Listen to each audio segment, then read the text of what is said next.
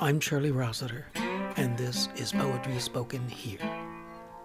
Today, we feature Andy Carroll from Chicago. She is a performance poet who has been to the National Slam Championships with the Lethal Poetry Slam team. She is currently a member of Cometry, a poetry comedy education ensemble touring the country. Then I'm joined by Mason Granger of New York City. Mason is touring the country with the Mayhem Poets, a performance poetry trio. We're going to be talking with Mason about Slam Find. It's his new project designed to help you find slam venues and slam poets anywhere in North America.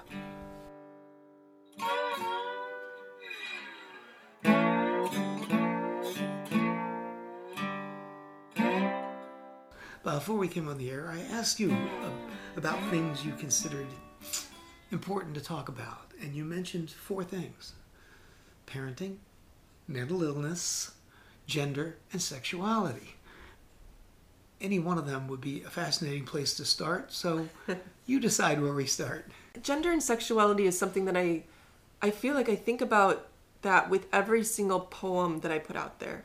More than parenting even hmm. because it's a part of me that that like is always within me um that I know that when I go on stage and I'm and I'm reading a poem people automatically even before i start reading the poem people are making assumptions and gathering information about mm-hmm. what you look like and the type of person you are and they may be right they may be wrong um, and then when you go into the poem they're still working through those assumptions and sometimes trying to figure figure you out um, along with trying to figure out where you're coming from in the you know in the poem this is good. Now, what can you say to the people who are only listening about what you look like when you go out there to read that poem?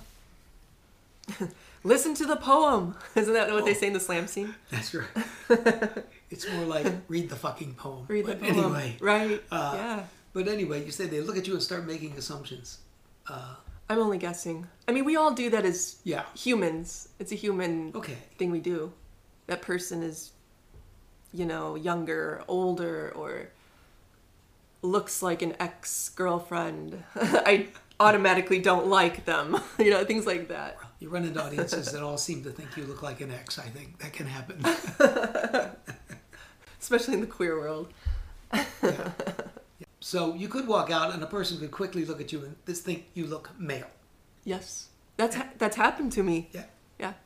Well, I, I think that's um, good motivation to do an even better job with the reading. That's great. Yeah, yeah. I mean, if anything, yeah. The poems really tell you who you are. They do, they do, and I think that, I mean, it's a challenge because you want to you want to almost challenge the, yourself to be good enough to get the audience past that place where they forget about you and they're really just focused on the words and, and the meanings behind the words. And i try to be very uh, i'm very metaphorical with my with my phrases and my in my poems. And people tell me they you know they can see so much. They they visualize so much when they when they hear me read or when they read my poems. And um and i want them to go from you know from watching me to to being in the same space or like in their headspace. Like this connection i think happens. Yeah. Another thing I, I i think i noticed when i looked at the videos on your website is you're a successful slam poet. You were on the, on the team that went out there to the nationals. Uh, you've been a, a, winner on occasion at the green mill. But actually uh, you don't really have a real in your face delivery that a lot of slam poets have. Yeah. Is my impression. Is that right? You said it's is that right? Yeah, you know, I've been thinking about delivery a lot lately because I have been exposed to so many more slam poets going out to the National Poetry Slam. This is something I was thinking about actually on the way here even. And I find it akin to like an auto tune that happens in pop music. I've been thinking about that and that's the word I would I would ascribe to it. It's an auto tune. I think it makes poets feel comfortable going into the space of just talking at their audience mm. instead of having a conversation with them. So it, to me, that's a completely different thing. And I'm there to make a connection. And how do you make a really good, deep connection with somebody if you are, you know, yelling at them and not, I mean, and I'm not saying you can't get passionate and raise your voice and, and get excited. Um, that's not what I mean. I mean, there's a difference between talking at them and talking with them and just feeling the energy of the piece. Well, and you have theater background. It's the idea too that okay, it's memorized, but you got to watch out to not sound rote. To sound Right. memorized, You've still got to pause and have inflection and all Mm-hmm. the other things that help your voice say what the words are saying. Oh, definitely. You want every piece to feel like it's alive, like it's a living thing. And I think that helps when you forget the words because then there are naturally going to be these pauses that happen, and the audience might be like, Whoa, what are they going to say next? You don't even know what you're going to say next. So that, that's, that makes it more real for sure. Um, They think you're being intense and thoughtful. So, oh, this good. is a real thing for me. No, they think I'm being intense and thoughtful, yeah, but it's actually me forgetting what I'm going to say. Um, which can happen. I've definitely thrown myself because I get into it and then I'm still stuck on that what I just said. I almost want to say more about that line, but there's a different line that comes next and I just kind of get jumbled in my head. I distract myself pretty easily. So I'm working on that. Well, well, maybe we should uh, let the folks hear a poem. Sure. So we were talking about gender and sexuality. Do you want me to start with one of those poems? Sure. Okay. So this poem is called Moon Children. I love the moon so much, and you will find the moon featured in pretty much all of my poems. That's what people have told me, and they, they pointed that out, and it's true. I usually stand and I have these hand gestures to like help Oh, me. yeah. Okay. Right. I hope that we never forget this beauty. Please stay here until there is enough stillness in me to sleep under you. My mind is a kite flying through the fresh air. It soars through a holding pattern like it's waiting for permission to land safely. I have built blanket forts between my limbs for your comfort. Come inside of here and listen for your echo. There are so many rooms in this homebody. For every beat my heart makes, there is a space between for you too. Safety in numbers has the most power when we become one. Still. They sling their Bible verse at us until we become the holy ones. There is too much fiction to go around, too many stories read to not believe in this. Our skin tries to tell them who we are, but our truth lives underneath. The treasure hunters have been digging in the wrong place. Show them that the Holy Land is reformed every time someone new is born. Hold my hand like you mean it. We were not made to hide in the open. Somewhere, there is a person closing the drapes because the moon is too bright. This beauty was made to open the eyes of those who prefer to stay sleeping. Wake them all up, wake them. Tell them that every night is just as holy as Sunday morning. I cannot look at the moon without feeling a prayer. The scenery makes me write every poem from my kneecaps. Tell me how the earth became brave enough to move mountains. Change is the most honest part of nature. Our bodies were not made to lie, honest to God. Sometimes, sometimes they forget to tell us to just be. Please, don't go anywhere. You are my favorite type of peace. Love doesn't need to choose fight or flight in order to win. Don't be afraid to believe in this always. One day, when I am tired, I'm going to need you to tell me this, too. We're not made to hide in the open. Yeah, Nice. thank you. You said you've been thinking about your writing process lately. How was your writing process with with that poem, for instance? With this one, um, I don't really recall writing this one too much. That doesn't help, right? Um, but I can tell you how it is for most of my poems, and it was probably true for this one as well. I um, because I'm working on a new poem right now at home. It's almost done. I am slow. I'm a really slow writer most of the time. Um, and I really try to put a lot I put a lot of thought into my into my words and I, I want I want my poems to be multi-layered and I want to be layers within a lot of the um, the phrases that I speak. And so I work really hard to do that. And um, gosh, I mean, to do that, like so, I, I, think once I get on a roll, it's a lot easier. Mm-hmm. So um, it, I really need to just get into that place of being open to writing, and once I get into it, um, I need to stay with that with that motivation. And um, what I do is I just obsess about the poem I'm writing. I I will work on it. I will work on it in a notebook and I will work on it then on my laptop. And then I'll print it out and put it in my pocket, walk the dog, and, you know, I'm moving and that helps me to, um, and I'm around nature and looking at different things and that helps me think about, oh, this, this could have been said differently. This could have been done better. Mm-hmm. Um, and I will, I will work on poems just walking around the neighborhood um, I tend to have an easier time waking up the next morning when I'm working on a poem because I'm excited to get back to it. So I become extremely obsessive and I like to memorize all of my work because for me, that is also another part of the editing process. So some things I think while I'm writing, while I'm writing, I also speak the poem out loud. I pace a lot and I talk to the walls. This is also why I need to live alone. I cannot live with roommates.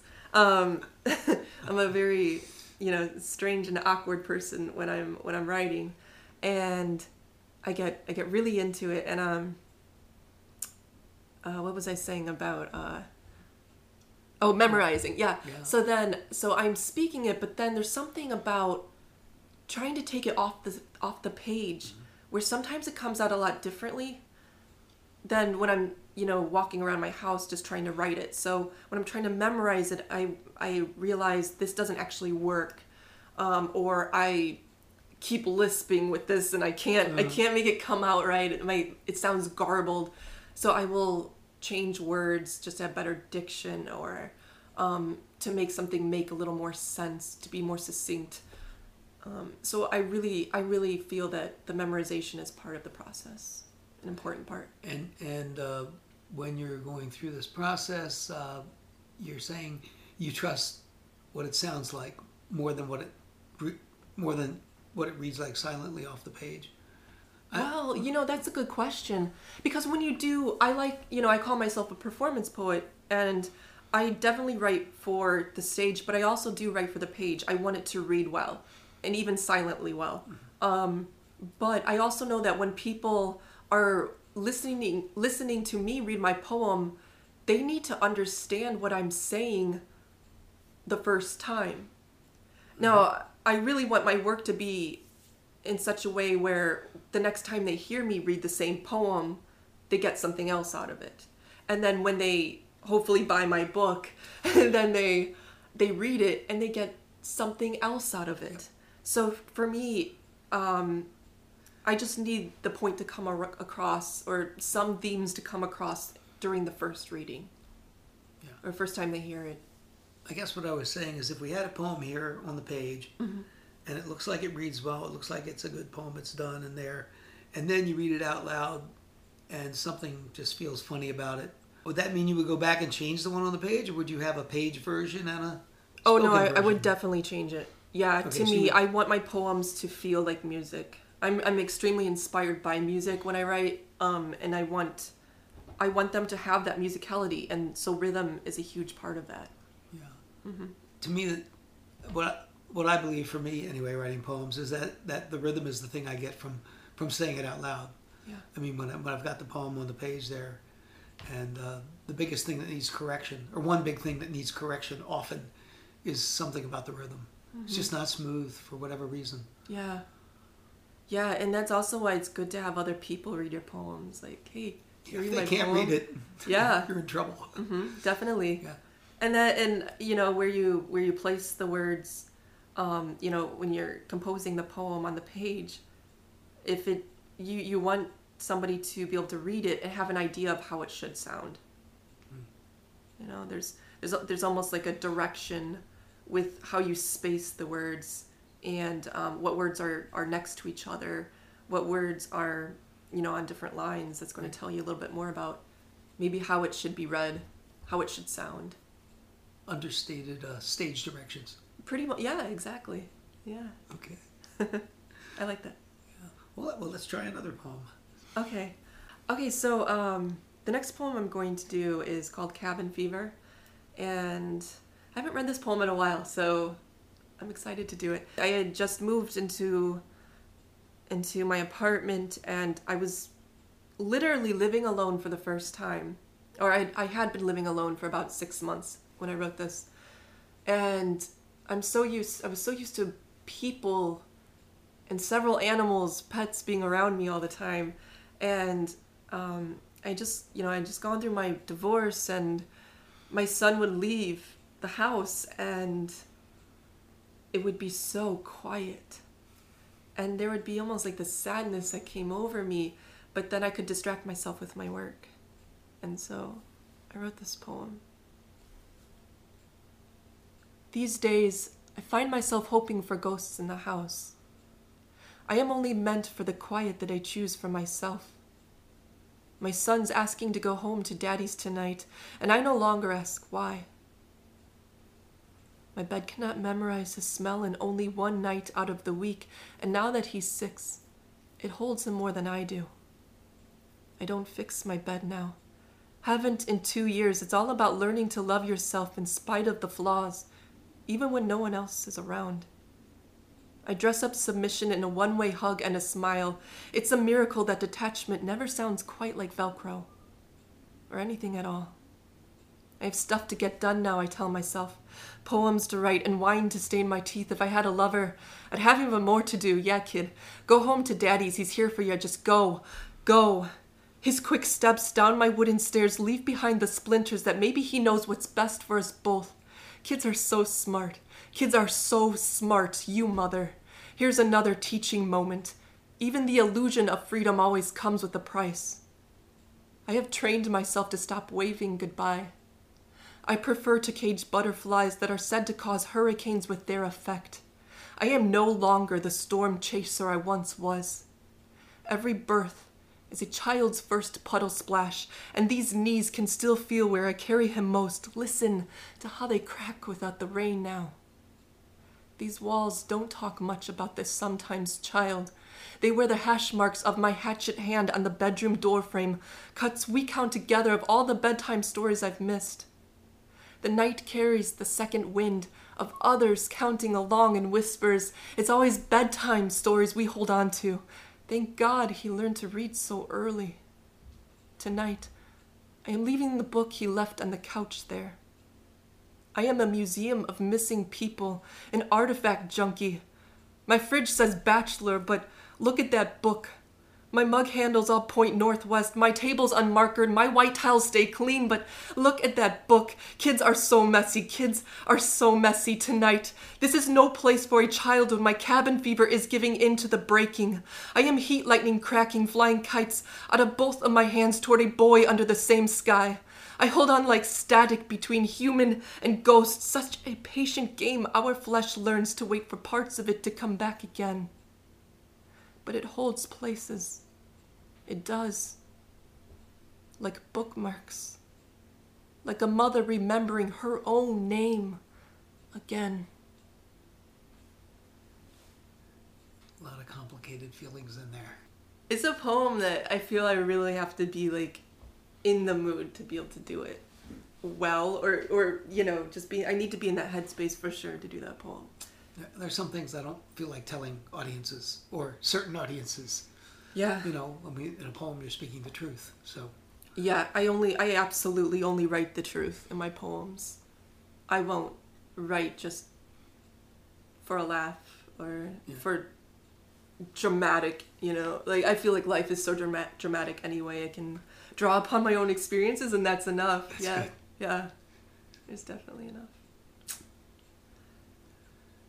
So uh, you you see him some, and you you said you learned from him.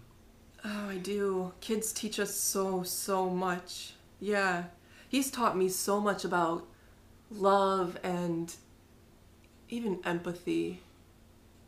I've tried to teach him things like I've always been big on pointing out details and beauty, pointing to the sky or for you know flowers around us when we're walking down the street. And there are days when I am just having a really tough time.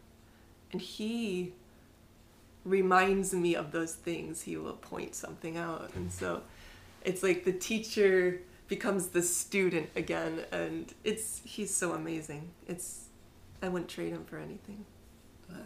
I get teary eyed just thinking about it. So uh, he was six there, but that he's he's a little older than that now, right? uh, he's seven and a half now. Oh, yeah. okay. So yeah. Yeah, he doesn't like it when I do poems about him, so I try Mhm. not telling him that. Oh, I read that poem that I wrote for you, and he gets like angry. yeah, not a gift he wants to receive no. right now. Maybe when he's older, Later. and I hope I hope when he's older he understands the importance of it. I've always had, um, I've always been rather sensitive and to my environment and to other people's emotions and to my own, and I've dealt a lot with depression um, growing up, and I find that poetry is a really, it's not only a great outlet for me it helps me to heal, but I found that, and I don't mean this in an egotistical way, but I've had people tell me that that my poems have helped them through through um, you know their own depression or bad days and Yeah. To me that's really inspirational. Um, like i want to inspire people. It it inspires me to keep writing when people want to keep writing and writing about things that truly terrify me. So i'm trying to really push myself to do that. And my own brain my own broken heart it's a terrifying thing. When i write about my feelings i don't know how it is Okay. for everybody else or you or, but when i write about situations or my feelings i i mean i deconstruct them as much as possible and that gives me more of an understanding of of my what's going on inside of me and why I think a certain way and why I feel a certain way. And I feel power with that knowledge and you know taking control back.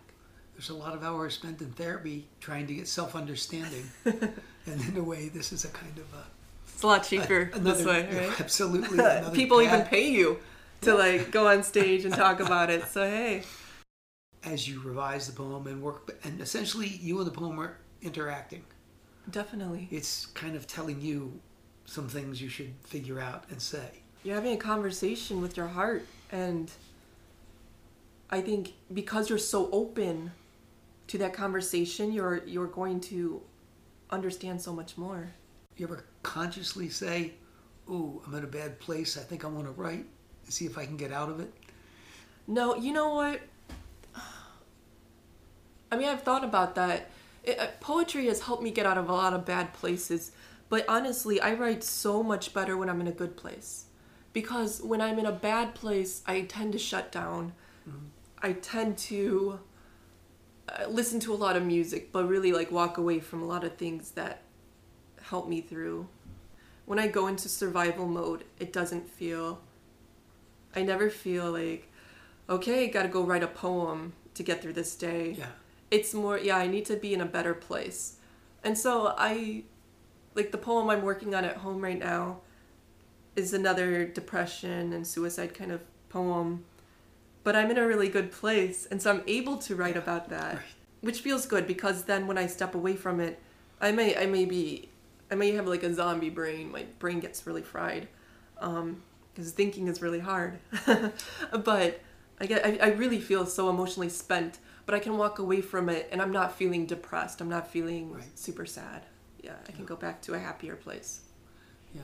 And on a related note, of course, depression tends to be an energy drain. I mean, Oh, having no energy is almost part of the definition, I think. Yeah, I want to go So- take a nap. I don't want to write a poem at that point. Yeah, definitely. Yeah. It'd be like gearing up for a big urgent task or something. Yeah, absolutely. Well, let's do another poem. That, was, right. that was good. Well, on that note, um, but it, a lot of my my sad poems, for lack of better terms, um, they actually and th- I, I put a lot of inspiration into them. So one of the first ones I wrote was Hurricane. I wrote this a couple of years ago, and um, well, I'll just do it. Step into the light and dance. I want you to dance like everyone's watching. Even the lonely have an alibi with the universe.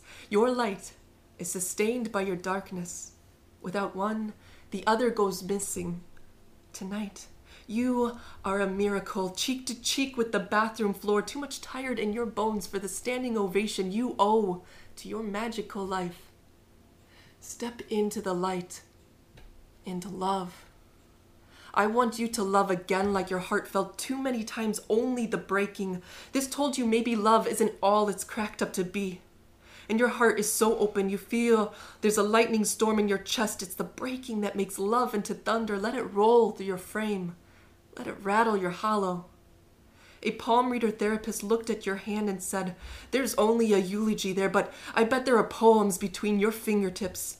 And don't you believe for a second that I don't understand how a body can forget how to feel, how we forget words can translate the sounds of what's empty. Loosen your jawline and sing along to the songs that you once listened to over and over so you can hear live, live, because once music used to make you feel so alive. Everywhere you went, there were constellations of life exhaling through your moon pores. I promise you, they are still there, just slightly eclipsed. We've been taught to silence our secrets until the forgetting takes hold, but the soul has a reflex of recall. Step into the light, you curious illumination of human, and wait. I need you to wait, like you speak cocoon, like you know the transition comes before flying. This is a hymn for the resurrection from your heart dust. Sing it like your orphan Annie and belt out tomorrow. At this point, tomorrow's only in two hours and 26 minutes. You think I don't know how these minutes can pull like a riptide? I've counted them like the pills on the counter healed the sting of the vodka with orange juice, pretended that this is the healing that comes from the dying. Tonight is a hurricane, and you are the eye. It's passing, it's moving, and my gods, how brave it is to survive the storm. Tell me what it feels like to fist bump your heartbreak. Tag your initials right onto your hope chest. This is your homeland. This is your first love. This is love. Step into the light and live. Dance like everyone's watching. Yeah. and maybe you're drunk because you don't really and you care. don't care that they're watching. Exactly. Exactly. Absolutely. W- would you like to uh, do another poem? Oh, what kind of poem um, would you like to hear? Oh, your choice. You know, I think what I'll do is the uh, the the poem that's the title poem to my book. So I like I'm one of those people that talks to the sky a lot, you know, to the universe, to God, whatever you want to call it. I really believe in energy, and I feel like Yeah. when you're open to the universe, something will be communicating back to you. So this is failsafe. These dreams you hold on to are rent to own. Pay the blood bank until the red lines fade to black.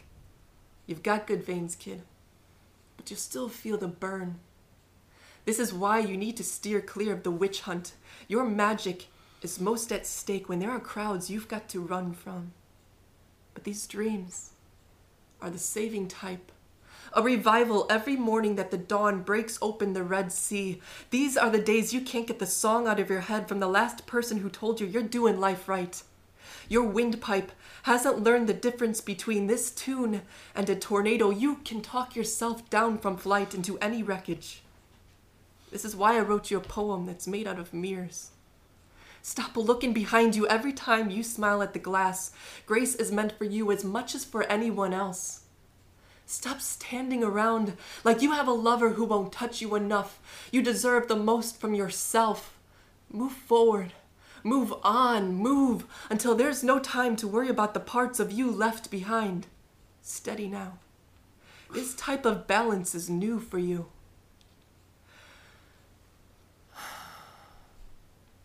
This is how you learn to breathe again. Slow down until the stitches unravel from your side, but don't stop completely.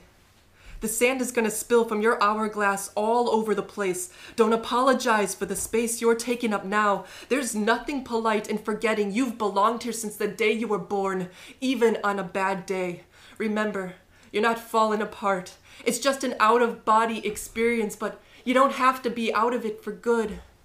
Your truth is the failsafe. Even when your sand trails go in circles or you're pouring into sandbags like you can stop a hurricane from confessing to the seaside, there's never a better time to save yourself. This truth is too holy for sacrifice.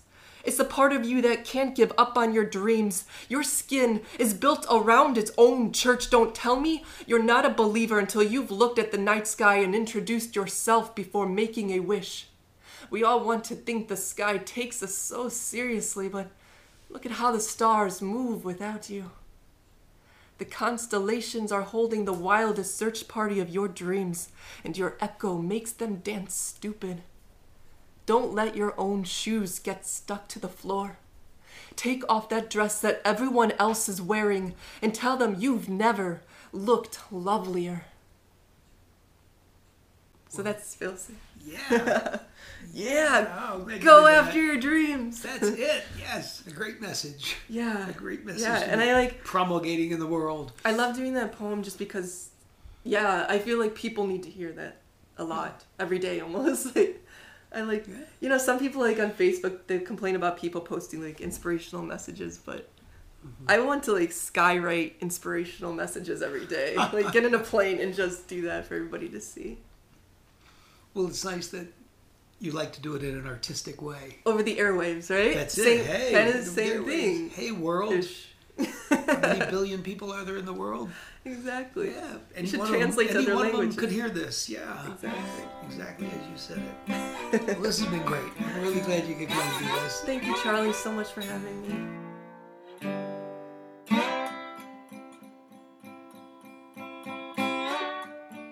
Mason Granger. He's from New York City and he's one third of the Mayhem Poets, a trio that has performed in all of the states except Hawaii and the two Dakotas. If you're listening out there in North and South Dakota, they'd love to come out and perform for you. He started an interesting new project that we're going to talk about called Slam Find. And Mason, what is Slam Find? All right, so slamfind.com is the website for the app. The app is called Slamfind uh, for iPhone and Android. A few different features to it. It's a directory, uh, A1, it's a directory to all the poetry slams and poetry friendly open mics uh, in North America. And then just, you know, you can search by state, search by town. You can just use the map and just look around uh, to find a, a live poetry venue near you wherever you are. So that that's the basic point, and that was like kind of the inspiration. Like, this is the thing that needs to happen, that needs to exist in the you know live poetry community. Also, part of it is um, there are you can watch poetry videos, not just from the Slam Find YouTube channel or really popular ones like Button, uh, but a, a few different ones. Like a lot of the venues videotape all of the all the performances there and put them all up and so you can kind of browse and see hey this is what's going on in philly. This is what's going on in vancouver and you know really get a taste of like everything that's going on. You can also like stream poems. Just basically want to put the entire world of performance poetry into into an app and then just fill it with as many tools as possible and then let you figure out how you want to use it you know if you only want to listen to poems Yeah. through the app in the car cool you want to use it to find stuff when you're out traveling cool but uh it's all there Oh, that's excellent. This is going to be a really useful resource.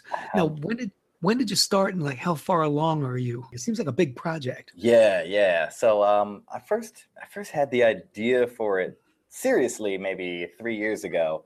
I was like, yeah, wouldn't it be cool if, if this existed? Yeah, I wish that was around. And then I actually would because I, I travel a lot with the Mayhem Poets, always you know traveling around the country. A lot of our shows are with are for kids, so it's daytime, and so at nighttime I'm sitting around and somewhere in Indiana, like, hey, where's the what's going on? What's going on? That was basically the impetus for making me want to to, to start Yeah. doing it. And then uh But in terms of accumulating the stuff, that's where I was kind of asking. Ah, how- yeah. How, how, far along are you? Like, could I actually find a venue in Vancouver? Uh, yes, you can find there Cool. are venues in Vancouver, another venue on Vancouver Island. Um, and in doing all the research stuff, I kind of like uh, know a lot of stuff now randomly. But Yeah. um, but uh, yeah. So it, it started out. I just Googled. It was basically months of Googling. It took a couple months of Googling.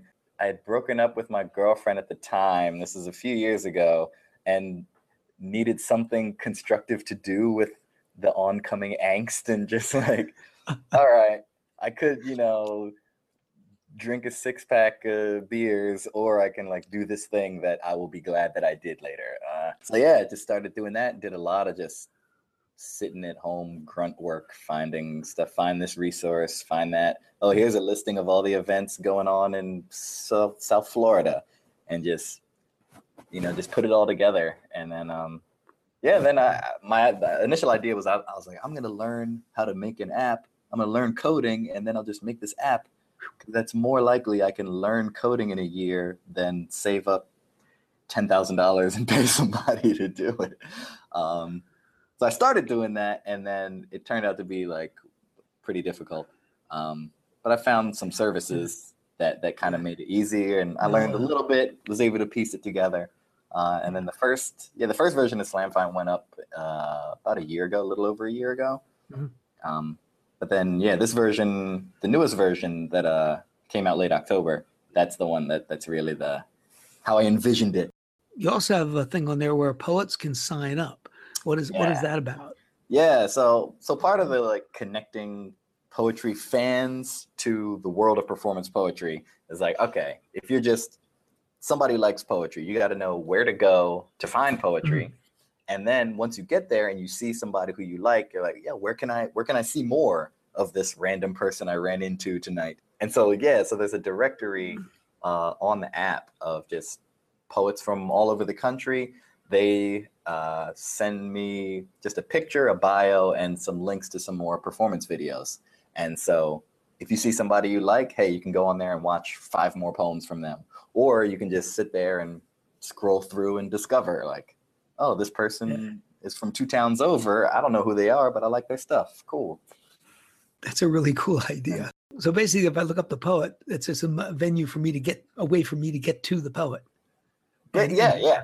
Yeah. tells you like what town they're from. I I didn't want it to be maybe in future versions you'll be able to actually message that poet, but um, I, I figure it, it's 2015. Like if you're if you want to track somebody down and and talk to them directly, Yeah. like we can figure that out. And uh, if somebody doesn't want to be tracked down, then like this offers them a way to have a little privacy too. Because a lot of the um, a lot of the poets are also teachers, and so all right, you don't want your seventh graders finding your poem on depression, you know, a lot of the time. Right. And so we all, you know, offer a little line there too.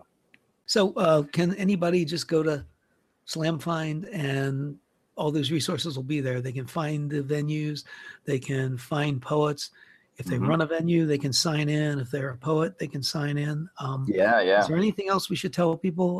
it's really just just trying to to build to make the the separate isolated uh sometimes insulated poetry communities talk to each other more and and for for if you're if you're a poet and because not every i live in new york city there's you, you throw a, you throw a stone any direction you're gonna hit a poet. Um, but um, you know not not everybody does. And so if you're out out no matter where you happen to live basically you can connect with the whole world of performance poetry whether you're you know city in new york you're in brooklyn or you're out in you know oklahoma You know, I'm in Knoxville, Tennessee, or I'm in New Orleans or whatever, and I can just pop on there and uh, see where the action is, the poetry action. Right. So it's really great. exactly exactly Okay. Well, you're doing a really cool thing, Mason. I'm really Thank glad man. we found you and could talk to you here on Poetry Spoken here. And uh, I hope I hope you get some people coming by and uh, enjoying and contributing, you know, to what you got going. thank you man yeah my pleasure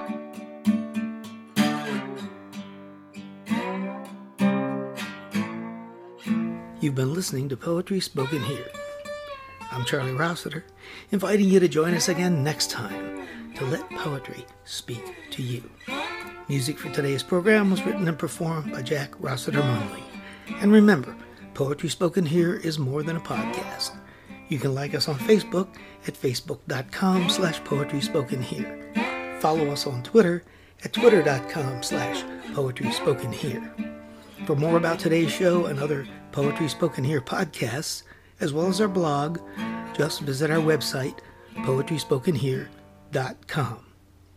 If you'd like to submit suggestions of poets or topics for future podcasts, you can send to our email address, poetryspokenhere at gmail.com.